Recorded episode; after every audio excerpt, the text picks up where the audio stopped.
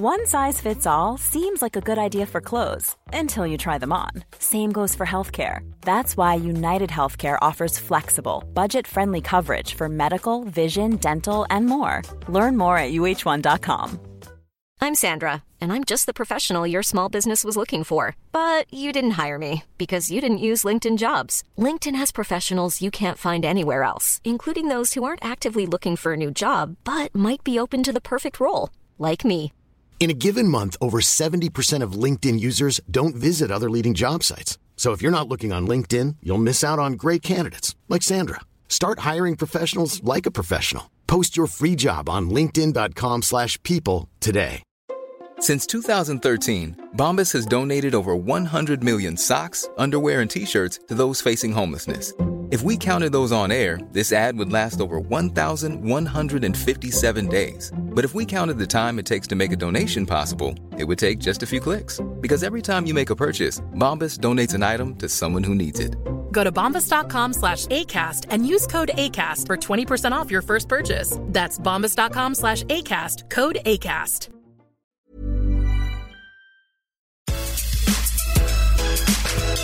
Hello and welcome to Food Network Obsessed. This is the podcast where we dish on all things Food Network with your favorite Food Network stars. I'm your host, Jamie Sire, and today we have a baking superstar on to help you with all of your holiday baking how-tos. He talks about getting in the kitchen at a young age and his secret to holiday baking success. He is a baker, cake designer, recipe developer, and food photographer who competed on and has judged several Food Network baking shows. And he's the host of the digital series, Dan Can Bake It. It's Dan Langan.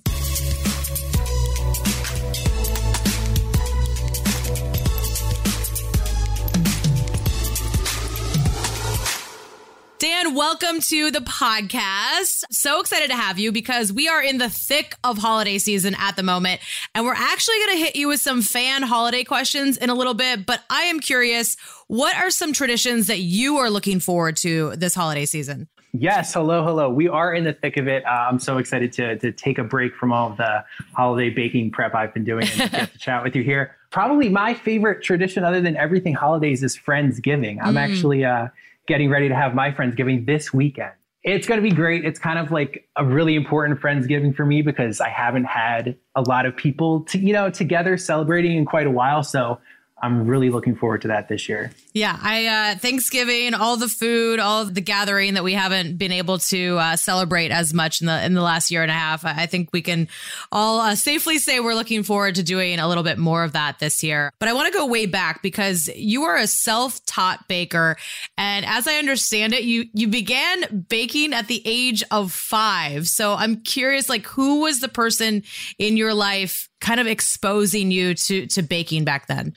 You know, it's it's crazy always to think whenever I say that, that I started baking at five, because it seems like so long ago. Uh, but probably even before then I was baking. I was baking with my mom because she always tells a story. I'm the oldest child, so I was I was her first child. And she always tells a story about me being in the kitchen with her in my baby swing. She's at the counter. She's baking chocolate chip cookies out of the Fannie Farmer cookbook, Uh, which was like our, our family cookbook back then. And and I was with her just hanging out, just, you know, bopping around and smiling and laughing. And that was probably the first time I was baking cookies with my mom. I guess I was just offering, uh, you know, moral support. But my mom baked for us all the time. We always had like after school uh, cookies and brownies and, you know, always had like a sweet snack. And then my mum-mum, uh, my, my grandmother, we called her mum-mum. She baked all the time, tons of, tons of cookies, even when it wasn't the holidays. And then also my uncle, my uncle, uh, my uncle Mike, he was actually a Philadelphia fire captain. He was, he was, it was really cool to be able to look up to him, not only as someone who, who was so like strong and respected and well-known, not only in my family, but also in the city. And he was this incredible baker. So he would bake for the family for, for holidays and gatherings, but also bake for the firehouse. It was great for me as, you know, as a boy to not just be able to look up to uh, all the, the strong women in my life, but also my uncle, who was this, you know, six foot five guy, this this fire captain, and also a really awesome baker. Uh, so I was always surrounded by a lot of people who who loved to bake and loved sweets. I love that. I love I love the uh, the visual of, of your uncle. Is there a smell of baking, something in particular that really transports you back to that that time in your childhood? so many uh, smells, but I, I guess the first thing that comes to mind would probably be brownies. We we were always baking brownies as kids. And I have to admit, back then, brownies were the one thing that we kind of reached for the box mix for. I mean, there's nothing, you know, you can you can you can make all the brownies from scratch that you want. They're one of my favorite things, but brownies from brownie mix and kind of beating up that brownie mix always makes me think of being a kid, right? We never waited for them to cool down. We would always eat them when they were like screaming hot out of the oven. That's the best way to eat them. I think a lot of people might be nervous to kind of bring their kids in the kitchen and let them experiment at a young age. Do you have any advice for maybe getting kids involved in baking early, but also safely? Yeah, I mean, I think I think baking is so tactile. It's so about like getting your hands in there. And it's kind of the one thing that I think is uh, the one thing in the kitchen that really lets you get dirty and, you know, kind of have fun with what you're doing. Um, my favorite thing making uh, cookies with my mom as a kid was always mixing the batter, right? Mm-hmm. So it was me and my siblings, and we each had to take a turn whipping up that cookie batter. So by the time it got back to my grandmom, that was some well-mixed cookie dough. You know, there's there's so many chances to mix the ingredients up. And even after the fact, like after you bake the cupcakes, that's when the best part comes, when you're frosting them and covering them in sprinkles and sugar. So I think if you can just let your kids get involved with putting whatever it is together that you're baking, they don't really care about what's going on in the oven. Mm-hmm. And then when it comes out of the oven, you know, you, you get to do the decorating. That's always been one of my favorite parts. Yeah, no, it's fun. And then you get to eat it, which is also uh, the really fun part that everybody enjoys. As you kind of got older and, and continued to pursue, you know, baking as a potential career, did you find everyone in your life was super supportive of it? Yeah, definitely. I mean, it's the one thing that always sticks out for me as far as baking in my family was, or eating sweets, baking for people was always the the easiest way for me to connect with people, especially with my dad. So I mentioned that I was, you know, the oldest child. I wasn't, I wasn't into sports. I wasn't playing football with my dad. I didn't care about basketball or, you know, baseball practice or any of that stuff. So sometimes baking felt like the only thing, or sweets felt like the only thing that really connected me with my dad, because I wasn't into sports and football and things like he was, but I could bake him a pie or bake him some cookies, and he was cool with that. It was a good way for me to to learn to connect with people, even when I was a kid.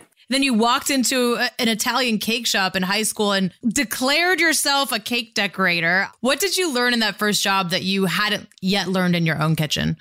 I did. I, I can definitely say I walked in there, declared myself a cake decorator. I don't know how I mustered up the confidence to do that at the time, because I, I was I was totally self-taught baking and decorating cakes just out of uh, out of my kitchen. But uh, what did I learn at that job? Well, I had never worked in a bakery or or in a restaurant up to that point. So I, I definitely learned organization, prep, all of those skills that the owner of a bakery kind of kind of learns when you're when you're scaling things up from baking in your home to to baking for, you know, customers that are coming into the shop every day. So for me, it was it was really about, you know, the the knowledge and the skills of preparing things ahead of time, baking all your cakes and popping them in the freezer, getting all of your buttercream and the mousses and the fillings and all of those things that we had going into the cakes for the display case, prepping those ahead of time so that when we came in, you know, the next day at six a.m. or whatever to load up the pastry case, we already had all of the components ready to go. That mindset of prep is something that I still find so helpful baking today, and also sharing recipes and techniques with people, because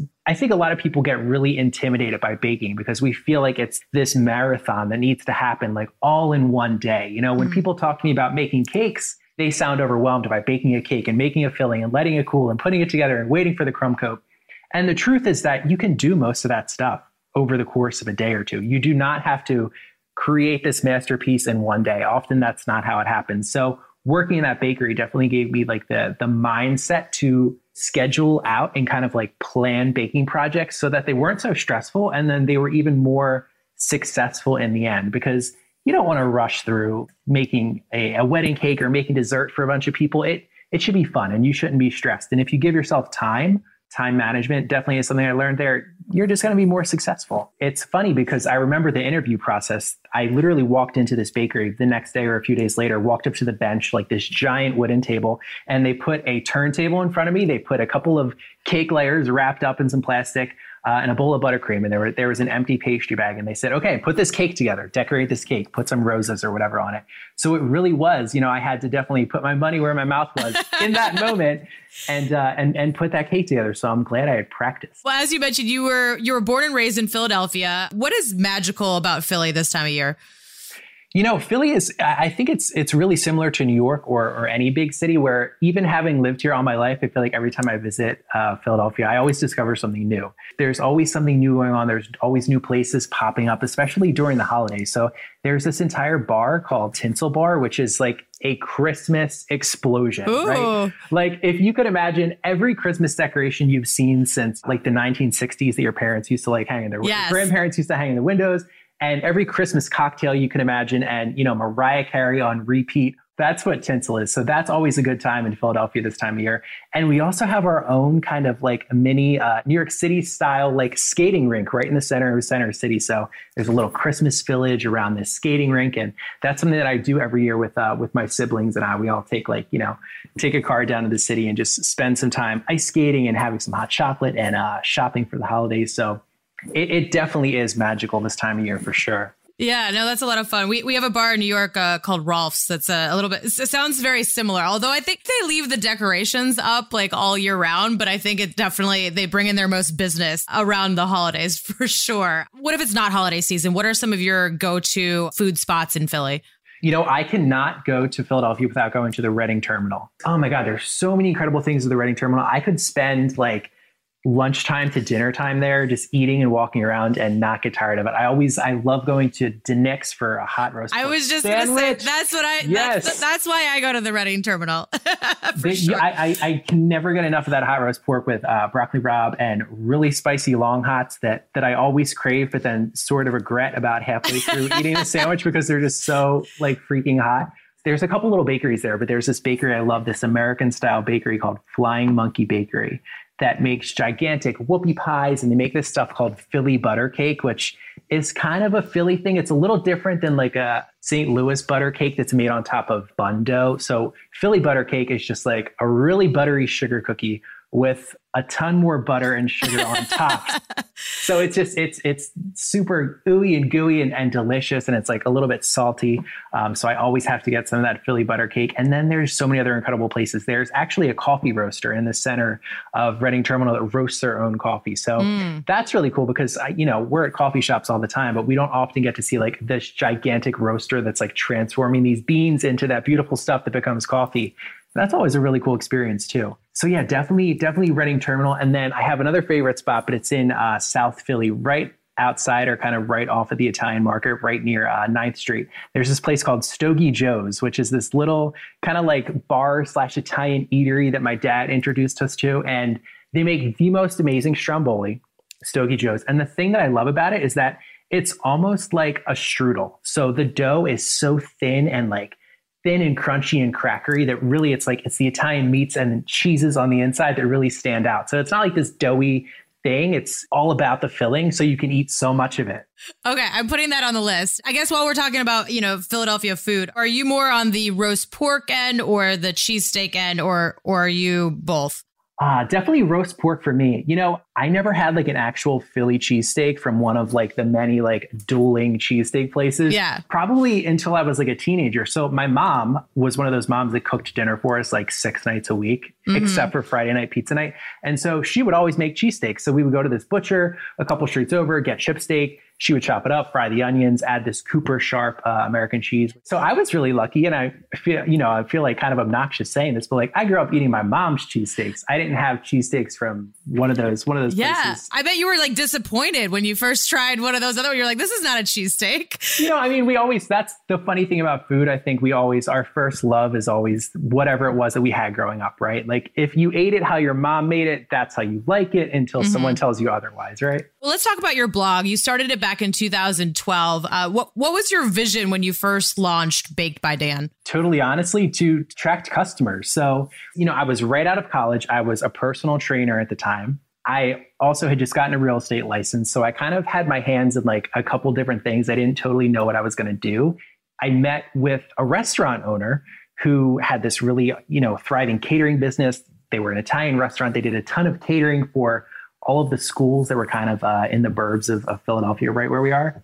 I walked in and I was like, hey, you know, I'm I'm I'm a baker. I make all these things. I work out of this commissary kitchen. I'd love to start baking for, you know, for your restaurant. And they said, sure, great, let's do it. And so slowly I started making cakes, you know, cakes for baby showers and for weddings and for different things. And I needed a place to put all of the all the photos of things that I was baking. So I started Baked by Dan, and I would send people to Baked by Dan when they asked, you know, what was on my menu and what type of cake they could get. So really, it started as a place to be able to sell the things that I was baking. I, I actually didn't dream when Baked by Dan started that it would turn into this blog where I got to connect with people and share recipes and share, you know, little insights into the things that I was doing and the recipes I was developing. So it definitely has evolved over, gosh, I don't know, like almost the ten years that it's that it's been a thing. Yeah. I, well, what's some of your most popular content on there now that it has kind of evolved into more of a, a recipe sharing or, or connecting with people type place? For sure, it's all about the chocolate. It's all about the the rich chocolatey things that have ganache on top of them, or are frosted with fudge, or have some type of like drippy caramel that catches the light and reflects beautifully in a photo. I, I always know I can't go wrong whenever it's anything chocolate. People just like people just go crazy for it, or really anything anything cake related. Like there, there's just something beautiful about watching, you know, ganache drip down a cake, or watching frosting swirl onto a cupcake. That's almost like really hypnotic. Content wise, you can't go wrong with that stuff. Yeah. And, and it's also kind of evolved, you know, and spilled over into your Instagram as well, which is also Baked by Dan, full of more mouthwatering goodies uh, and the recipe in the caption, which I know a lot of people appreciate as well if they aren't into going to the website. How is kind of creating that content from from the blog to Instagram? You know, like you said, it's been almost ten years. And how do you manage to keep up with it all? Well, listen, if you figure out the secret to keeping up with social media, um, please let me know. I, I mean, as far as creating content, I, I try and I always am, am going back and forth between wanting to create the things that that people love, that, you know, is going to get the engagement and go, also going to get the hits and the conversation that you want. But it's also about, for me, keeping yourself inspired. So sometimes if, you know, if, if you feel like you're not keeping up or you feel overwhelmed with social media, for me, I always like to come back to what's exciting for me. What do I feel like putting together today? What recipe do I feel like developing? Because when you're in the food world, I think, and when, when your passion and your career kind of become the same thing, you need to give yourself a little bit of uh, breathing room sometimes. So for me, it's, it's about coming back to what inspires me and what excites me and what lights me up. And if that makes good content for social media, then awesome. Or if it just makes me happy to try a new cookie recipe, then, you know, that's really great too. I, th- I think that's that's just as important a lot of times, for sure. Where do you get that inspiration from for new flavors or new recipes? I feel like from the moment I wake up until I go to bed, I just am thinking about food content or consuming food content. I mean, I'm on YouTube watching watching people bake. Uh, when I'm drinking my morning coffee, I'm looking through cookbooks, like the the two shelves of cookbooks I have that are always overflowing with new books. And so I definitely glean inspiration, you know, from from my peers and other people that are creating, you know, incredible things and sharing them with the world. You know, I, I've also never lost that sense of baking for the people that are around me and baking for the people that I love. So if I can make something that's really tasty for my friends or my neighbors or my parents or my brother and sister when I go and visit them, I think I still look to my family for the inspiration, because I've always baked for the people that that I know are going to eat what I'm making. And so that comes into play. And, and I think seasonability comes into play too. I mean, th- this time of year, you know, looking towards Thanksgiving and uh, and Christmas and New Year's is definitely my favorite time of year, because I think people that are usually a little more shy about taking, you know, a plate of cookies aren't so shy this time of year. You don't have to, you, you don't have to convince people too hard during the holidays to eat some sweets. So it's it's a good time of year to uh, take that captive audience and try out some new recipes. Yeah.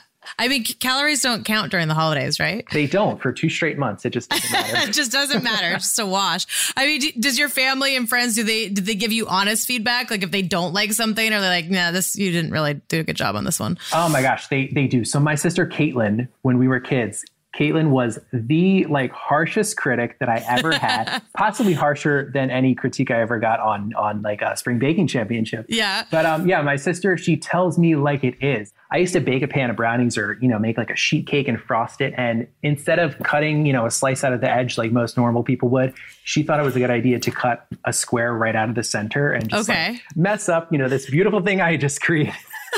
so, so she she was she was always kind of like on my case for the things that I was baking. But that's really important though, because you need people when you're developing recipes. You need people to give you real feedback and not just say, "Oh, this tastes good," because that doesn't always help, you know. Yeah, And then I know you have your own cookbook coming out in twenty twenty-three as well. I, I know that that process can be difficult, fun, challenging, all, all of the emotions. Is, is that process uh, at all what you expected?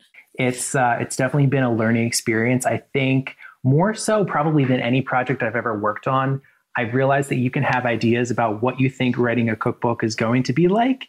And then every day you're still learning something new because it's it's such a new process. But it's something that I'm so incredibly grateful for, because I started working on the idea for for this book probably three years ago. And, you know, to to have finally sold the book and gotten that publishing deal is just like such a, it just feels so good, right? It, it almost still like doesn't feel real almost. It's definitely been exciting. And, and the idea has definitely involved, evolved too. I think a year and a half ago, I had one idea, and After after the time we've all had being at home so much and spending so much more time in, in our kitchens, I think so many more people have become bakers. People that weren't necessarily into baking, you know, a couple of years ago now can make some pretty serious cookies and some really, you know, fantastic banana bread. And people that their eyes used to glaze over maybe when I would talk to them about baking, now it's like we can have a conversation and most of them know what I'm talking about because they, they've been there and and they're in it and they're doing it. So I'm really excited for this book to come out. It's it's really all about taking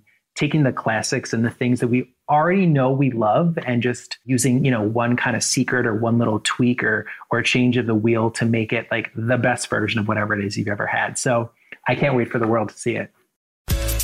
Up next, Dan chats with us about filming some popular Food Network baking shows, and later he answers your holiday baking questions, so stick around. Here's a cool fact. A crocodile can't stick out its tongue. Another cool fact, you can get short-term health insurance for a month or just under a year in some states. United Healthcare short-term insurance plans are designed for people who are between jobs, coming off their parents' plan, or turning a side hustle into a full-time gig. Underwritten by Golden Rule Insurance Company, they offer flexible, budget-friendly coverage with access to a nationwide network of doctors and hospitals. Get more cool facts about United Healthcare short-term plans at U H one dot com. Even when we're on a budget, we still deserve nice things. Quince is a place to scoop up stunning high-end goods for fifty to eighty percent less than similar brands. They have buttery soft cashmere sweaters starting at fifty dollars, luxurious Italian leather bags, and so much more. Plus, Quince only works with factories that use safe, ethical, and responsible manufacturing. Get the high-end goods you'll love without the high price tag with Quince. Go to quince dot com slash style for free shipping and three sixty-five day returns. Mom deserves the best, and there's no better place to shop for Mother's Day than Whole Foods Market. They're your destination for unbeatable savings, from premium gifts to show-stopping flowers and irresistible desserts. Start by saving thirty-three percent with Prime on all body care and candles. Then get a fifteen-stem bunch of tulips for just nine ninety-nine each with Prime. Round out Mom's menu with festive rosé, irresistible berry chantilly cake, and more special treats. Come celebrate Mother's Day at Whole Foods Market. Hey there, it's Michelle Norris. I'm host of a podcast called Your Mama's Kitchen. When I travel, I'm usually looking for a way to find a taste of home when I'm not at home. And one of the things I love to do when I am at home is entertain. And Airbnb allows me to do that. When I was in California recently, I rented a house that had a great kitchen. And when we were sitting around the table, we're all thinking, we're in someone else's house. Someone could be in all of our homes as well. If you have a home, but you're not always at home, you have an Airbnb. Your home might be worth more than you think. Find out how much at airbnb dot com slash host.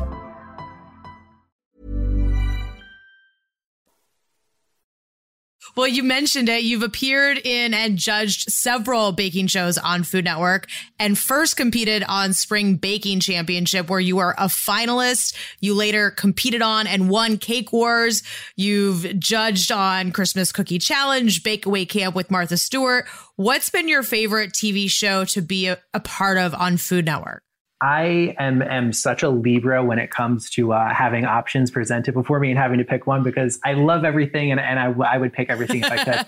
But, um, you know, I think out of all of the all of the shows that I've had, you know, the privilege to be a part of, I should say, Bake Away Camp for me was really special. Not only getting to work with Carla Hall and Martha Stewart. Amazing. Uh, and, and, and Jesse, I mean, totally a dream come true. But the, the amazing thing about Bake Away Camp was that it's, you know, it's one thing to sit across the table from someone who's baked something for you and give them feedback after the fact. But the really magical thing about Bake Away Camp is that we got to kind of check in and, and mentor and, you know, chat with with the contestants while they were baking. So, you know, it was, it was great to be a sounding board for someone while they were working through something, or to give someone, you know, a little tip or technique that was going to help them make a pie in ninety minutes. It, it was nice to kind of see the trajectory of someone's outcome change in that moment, because we were actually there with them in the trenches while they were, you know, baking what they were baking. So that was really cool. When you first applied to be on Spring Baking Championship, did you think that all these years later that you would still be part of the network appearing on all these shows? I definitely don't think I did. And, and, you know, back when I first applied for Spring Baking Championship, for anyone out there that's applying, you know, to be on any type of competition show, I think I probably applied four times. Really? Maybe three or four times before I got the call. Uh, I remember getting the call that I was on that show and, and crying, like literally crying, because I was just so excited. And, you know, back then, no, I, I had no idea that things would have evolved into what they were now. I, I just wanted to be on that show because I had been baking from my house. I had been working with this restaurant. I wanted to open a bakery. And so I figured logically, well, let me just get on the show, show people what I can do, win some cash, and then open a bakery. You know, one, two, three, no big deal. Easy peasy. That's the really cool thing I've learned about like having this dream or like this vision in your life, is that it's it's great to have a plan, but I think it's also really important to let go just a little bit and give yourself the space, because in my personal experience, things end up kind of turning out even more exciting than you could have hoped for them to in the beginning. You got to just go with the flow. Yeah, go go with the flow and go for it. I, I'm curious if you know, what was the turning point like on the application that actually got you through? Was it just that you had been trying for so long, or did you did you do something different in that that that last application that, that landed you the spot? You know, I, I don't know the answer to that question, but I like to think that that I had just become more comfortable with with myself and with my style of baking. And I, I definitely learned more too. I,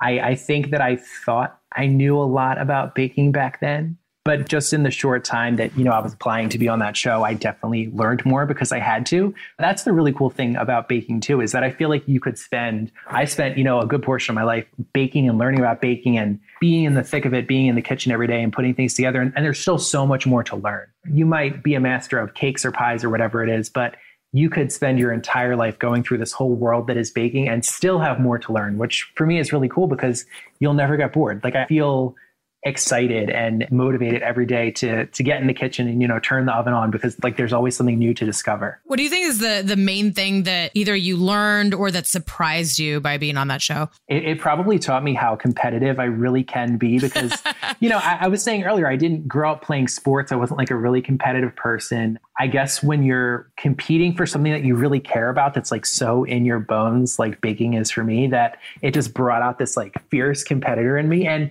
and I think the other thing that really surprised me was how quickly I formed a connection, such a strong connection with all of the other contestants, all the other competitors. When I was on Spring Baking Championship, it was my first time on television. It was my first time on the West Coast. That alone made it really special, but you spend so much time with this group of ten people who share this passion with you, and you're with them for so many hours in the day. You just really get to know each other and you become great friends with those people. And I actually keep in touch. I love hearing that. Well, you've also shared your tips and tricks for approachable baking in your digital series, Dan Can Bake It. Would you say it's easier to write about or film your baking tutorials? Writing a book right now versus all of the tutorials and things I filmed in the past, I I probably would pick the filming, just because baking, or really anything in the kitchen, is so visual, right? Mm-hmm. It's so much easier to show someone how to roll up cinnamon roll dough than to try and, you know, describe which end to roll the dough from and where to stop spreading the sugar and butter and all that. So I, I think videos are, are just so much easier because you can you can explain while you're doing. So I, I would always pick video. Do you have a favorite recipe or or episode from the series? Probably my fried chicken cake. I think that was Ooh. from season two of Dan Can Bake It. I love that fried chicken cake, and it took so much testing to to get that cake right. It was one of my like realistic faux food cakes. I basically modeled this cake after my favorite cast iron skillet with chicken frying in it, and I had to figure out a way to make the cake look like it was actually bubbling, like it was actually, you know, oil at three hundred fifty degrees frying that chicken. So the oil in this cake was actually gelatin, right? So okay. It was actually just like a gelatin glaze that you would use to glaze like a fruit tart or something. But the really cool thing I discovered, Jamie, is that if you hit that gelatin with coconut oil spray before it hardens, the bubbles from the spray, like the air from the spray, actually gets stuck in the gelatin. And oh. it's like it's like permanent bubbles, so it looks like it's frying. How did you figure that out? Hours and hours of experimentation. Just like on accident, you just like sprayed it. And we're like, wait, that works. Exactly. Yeah. All right. Well, uh, we would love for you to dive into some holiday baking how-tos with us, given 'tis the season. We basically pulled some popular topics, maybe questions that Food Network fans are already asking this holiday season. So we're we're hoping you can provide a little guidance for us. All right. So first up, it is obviously cookie decorating season. So can you give us some of your best creative cookie decorating ideas? You know, we could talk for a long time about this, but the first thing I think that comes to my mind with cookie decorating is to, I always tell people to kind of put the royal icing aside for a second and consider decorating your cookies with buttercream. Mm. So I might be biased because I am a cake guy, but I think buttercream is tastier than royal icing. Agreed. Um, because butter, right? Yeah, and butter makes everything better.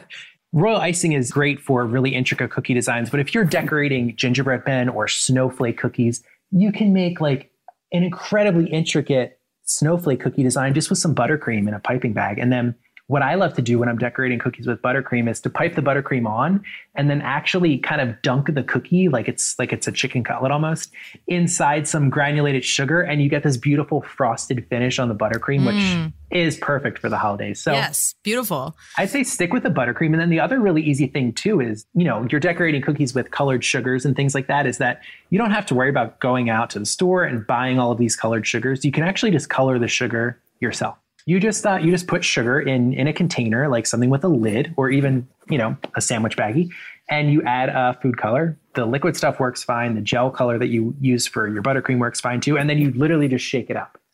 You just shake it up. Perfect. And, and the sugar transforms. It takes like, you know, twenty seconds, and you can make an entire variety of sugars in whatever color you want to uh, decorate all your cookies. Awesome. I love that tip. All right. So for those who like chewy cookies, what is the secret to making and keeping cookies soft? So I always love to go for all brown sugar in a cookie, even if I'm making, you know, a, a chocolate chip cookie and it has brown sugar and white sugar. I just skip the white sugar, use all brown sugar, because that molasses is going to keep your cookie nice and chewy. The other thing you can do is make sure you don't overbake your cookies, right? So leave them sort of a little soft in the center. And this is like, this is the big money tip right here. When I want to keep my cookies really soft, I take them out of the oven. And as soon as they come out of the oven, I take a fresh piece of parchment paper, right? And I lay the parchment paper over the cookie. And it kind of traps the steam in the cookies while they're cooling, and it guarantees that they're mm. super soft and chewy and bendy and just like perfect. I like that tip. What about storing cookies? Is there anything that you recommend in terms of keeping them fresh?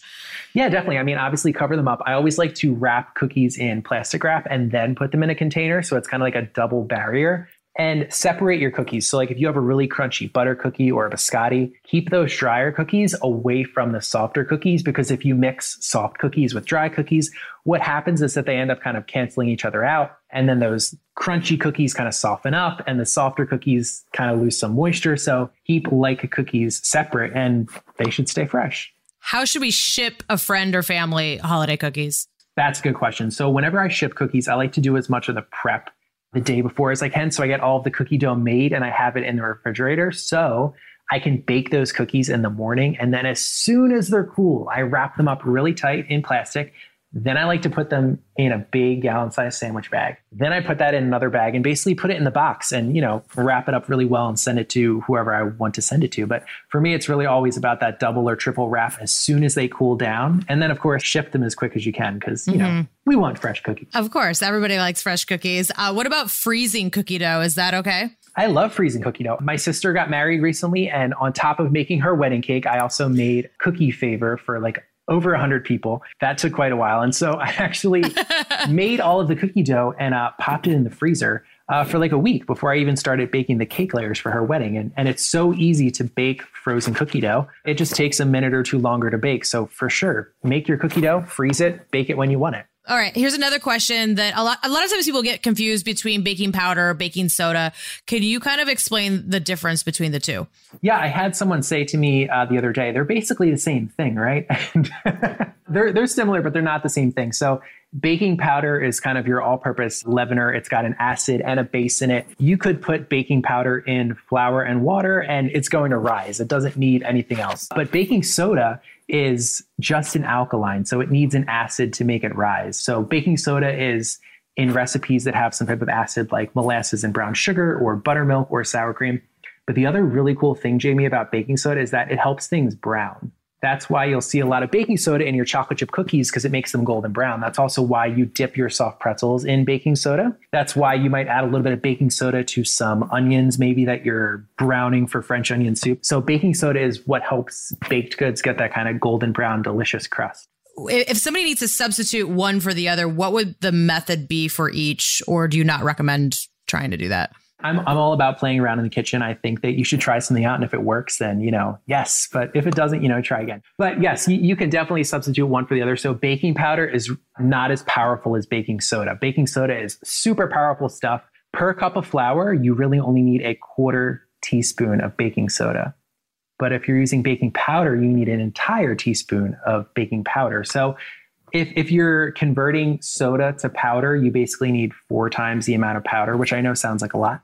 It's a really easy conversion to look up. You can look it up online. So if you're doing a conversion like that, don't decide mid-recipe that you're going to make a substitution. Read your recipe. And if you need to substitute something like baking powder or baking soda, figure it out at the beginning, right? Like, know what you're doing before you start doing it, just so you don't, you know, accidentally mess anything up. Speaking of substitutes, when recipes call for shortening, what else could we use instead? Yeah, you know, I feel like I'm seeing less and less recipes these days that have shortening in them. Like people are yeah. just kind of averse to shortening. The one spot you're probably going to see it, especially during the holidays, is in pie crust. The interesting thing about shortening is that it's one hundred percent fat. There's there's absolutely no water in it, whereas butter is about like ten percent, maybe fifteen percent water. So people like to use shortening in pie crust because there's no water, so it makes things really flaky. If you don't have shortening, again, you could take a chance. You could use just all butter and just go for it and see what happens. You could also use coconut oil because it's got a similar texture where it's solid at room temperature,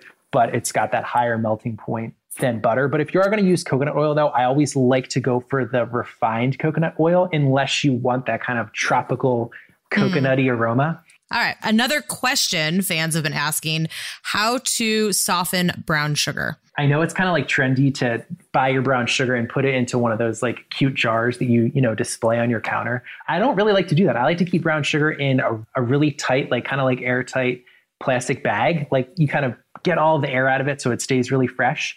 But I think the easiest trick to preserving brown sugar, if you don't use pounds and pounds of it like I do, is to uh, just just keep a couple of marshmallows in your brown sugar because the mm. marshmallows help retain moisture, and a marshmallow isn't going to get funny like a piece of bread or like an apple would. I mean, there's a lot of things you can put in your brown sugar to help them retain kind of moisture, but a marshmallow is pretty shelf stable. So that's the thing that I like to use. Okay, that's a great, I hadn't heard of that one before, so I'm going to I'm gonna try that one out. We have another good one. I can't tell you how often I forget to leave the butter out when a recipe calls for, you know, room temperature butter or softened butter. What is your go-to trick to soften butter quickly without, you know, completely melting it?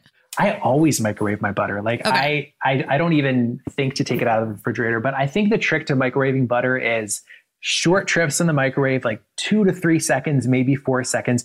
And you've got to keep repositioning the butter. So I always find that it's the very center, the butter that's in the very center of the microwave that's going to melt. So you just keep moving the butter around after kind of every trip in the microwave so that it doesn't melt, but softens evenly. And I think the other really simple way to, to soften butter quickly is just to cut it up into little cubes. While it's hard from the refrigerator, you just cut it up into little cubes. And just by increasing the surface area of the butter, I find that in, you know, like ten minutes, maybe it usually softens up. What about unsalted versus salted butter? If if a recipe calls for one and you have the other, is it okay to switch those out depending on what you have on hand? Yeah, you know, I, I always go for unsalted butter, as most people that bake will advise you. But if you only have salted butter, I always say just cut the amount of salt in the recipe by half. So if your recipe calls for a teaspoon of salt, but you're using salted butter, just use a half teaspoon of salt. What is your favorite kind of butter to use in, in baking recipes? There's definitely something really tasty about like a high-fat European cultured mm-hmm. butter. I like to let butter shine in places like caramel sauce or shortbread or just any type of sugar cookie or butter cookie where it's really all about the butter. Now, mm-hmm. on the flip side of that, when it comes to something like buttercream, where also about the all butter, butter. It's all butter, but it's, it's definitely more sweet than savory. I honestly just go for just whatever like American style butter is on sale, mm-hmm. because I don't really want that cultured butter flavor in my buttercream. That makes sense. Do you know what I'm saying? So yeah. I, I like to, you know, pick and choose depending on the project. That makes sense. I, I'm more of the, the savory gal when it comes to pretty much anything. So I guess that makes sense. All right. Next question. Is white chocolate really chocolate? You know, the thing with white chocolate, people say that it's not chocolate because there's no cocoa solids in it. Like there's no solid from a cocoa bean or cacao bean that's in the chocolate. But the thing that gives it that flavor is the cocoa butter. So it's it's got the fat from chocolate. It's got the cocoa butter in it, but it doesn't have any cocoa solids. Now, mm. the one thing I can say for sure, though, is that if you're making a recipe and it calls for white chocolate, you should definitely use a white chocolate that has cocoa butter in the ingredients. Because if you just use something like a white chocolate chip that doesn't have any cocoa butter in it, it's more just like candy. It's kind of like mm. waxy. It doesn't really have flavor. So I really like white chocolate anywhere I want to add sweetness because it's definitely sweet. It's got like that milky creaminess to it. The cocoa butter is also great too for like any recipe where you want to add a little bit of stability. So if you want to flavor a buttercream and kind of make it a little firmer, you can add some white chocolate. I actually love adding white chocolate too to no-bake cheesecakes because the no-bake mm. cheesecake needs to set up without baking, and the white chocolate gives it the sweetness, but it also gives it kind of that stability from the cocoa mm-hmm. butter. I think it's great. You know, I, I love, love chocolate in all forms. So just bring on the chocolate. You do not discriminate your chocolate. I do not. Uh, finally, fans want to know, what exactly is marzipan? Well, marzipan, it's it's an almond-based sweet confection dough. Um, it's similar to almond paste, but marzipan is, it's almost like if fondant and almond paste like had a baby. That's what marzipan is, because marzipan, it's it's got ground almonds in it, but it's it's a lot smoother and it's also a lot sweeter than almond paste. And a lot of people will use marzipan to mold like uh, little fruits or little decorations mm. for cakes. You can actually also roll marzipan out and and cover a cake with it, just like you would cover a cake in fondant. Well, I know it already feels like you've been uh, through a rapid fire round, but we always like to finish our, our interviews with some rapid fire questions. And then we have one final question that we ask everybody here on Food Network Obsessed. So now we will commence rapid fire. Favorite cake box flavor? Mm, butter recipe, vanilla. Kitchen tool you can't live without? My stand mixer. Secret to the perfect chocolate chip cookie? A heavy pour on the vanilla and extra salt. One holiday treat you love to give? Biscotti. Decorating your tree before or after Thanksgiving? I'm a known uh, premature decorator when it comes to the holidays, but but this year I'm getting a real tree, so I'm going to have to wait. So after Thanksgiving. Yeah, you got to wait till after. Otherwise, by by Christmas, it's it's just uh, brittle. Worse and, for the wear, yeah. Yeah. For sure. Uh, do you clean up during or after a baking session?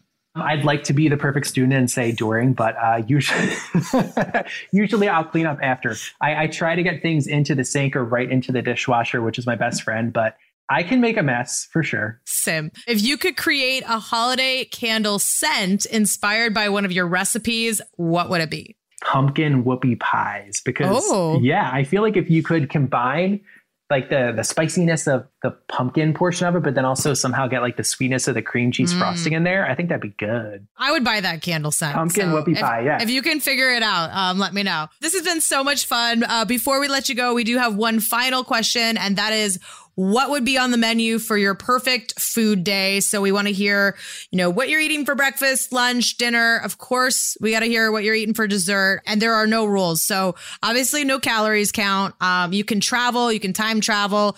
Uh, you can do anything you want pretty much. We just want to hear, like, if you had all everything at your disposal, what would be on that menu? I would go for a breakfast sandwich from this little bakery in Nashville called Sweet sixteenth Bakery. It's this jalapeno cheddar kind of like quiche egg bake on a jalapeno cheddar biscuit. Life changing. So for lunch, I would go to this awesome barbecue place in Wildwood, New Jersey called Surfing Pig. I would get anything there, definitely like burnt ends or um, or burnt tips, and then like probably some type of rib thing, because they just have like my favorite barbecue in Wildwood, and I go there with my family pretty much every summer. Dinner. I'm a big fan of eating out Italian. Like I love going to an Italian restaurant and totally just having like one of those meals that just like makes you feel like somebody's got to roll you away, like roll you home. So the best Italian meal I ever had was was at this restaurant called Macchialina, I believe is how you pronounce it, in uh, South Beach in Miami. And I had okay. the most amazing short rib lasagna there. So good. Wow. So, so that good. That sounds incredible. Well, what are you having for dessert? We have to know that too. Anything chocolate, definitely okay. something chocolate for sure. Maybe dessert is the one thing I would make myself. So I'm okay. a big fan of tiramisu. I love coffee, love chocolate. So tiramisu mm-hmm. is always like my go-to, like makes me feel all comforted and, and like homey uh, dessert. Well, that sounds like a perfect food day. Um, and thank you so much for, you know, sharing your stories. And I'm sure most importantly around this time of year, everybody's very thankful for you sharing your baking tips as well. Thank you so much. We're, we'll look forward to seeing what you create this holiday season. Yeah, this was a blast. Thank you uh, so much for chatting with me, Jamie. I had fun.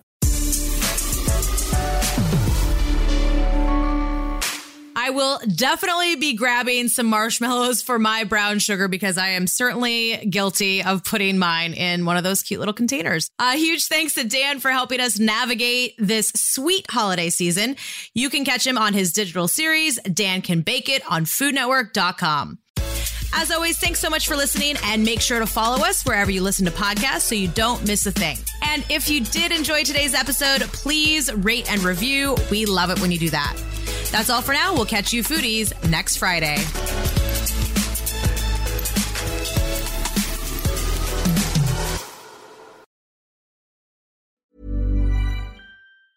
Mom deserves the best, and there's no better place to shop for Mother's Day than Whole Foods Market. They're your destination for unbeatable savings, from premium gifts to show-stopping flowers and irresistible desserts. Start by saving thirty-three percent with Prime on all body care and candles. Then get a fifteen-stem bunch of tulips for just nine ninety-nine each with Prime. Round out Mom's menu with festive rosé, irresistible berry chantilly cake, and more special treats. Come celebrate Mother's Day at Whole Foods Market. Hey, it's Paige DeSorbo from Giggly Squad. High quality fashion without the price tag. Say hello to Quince.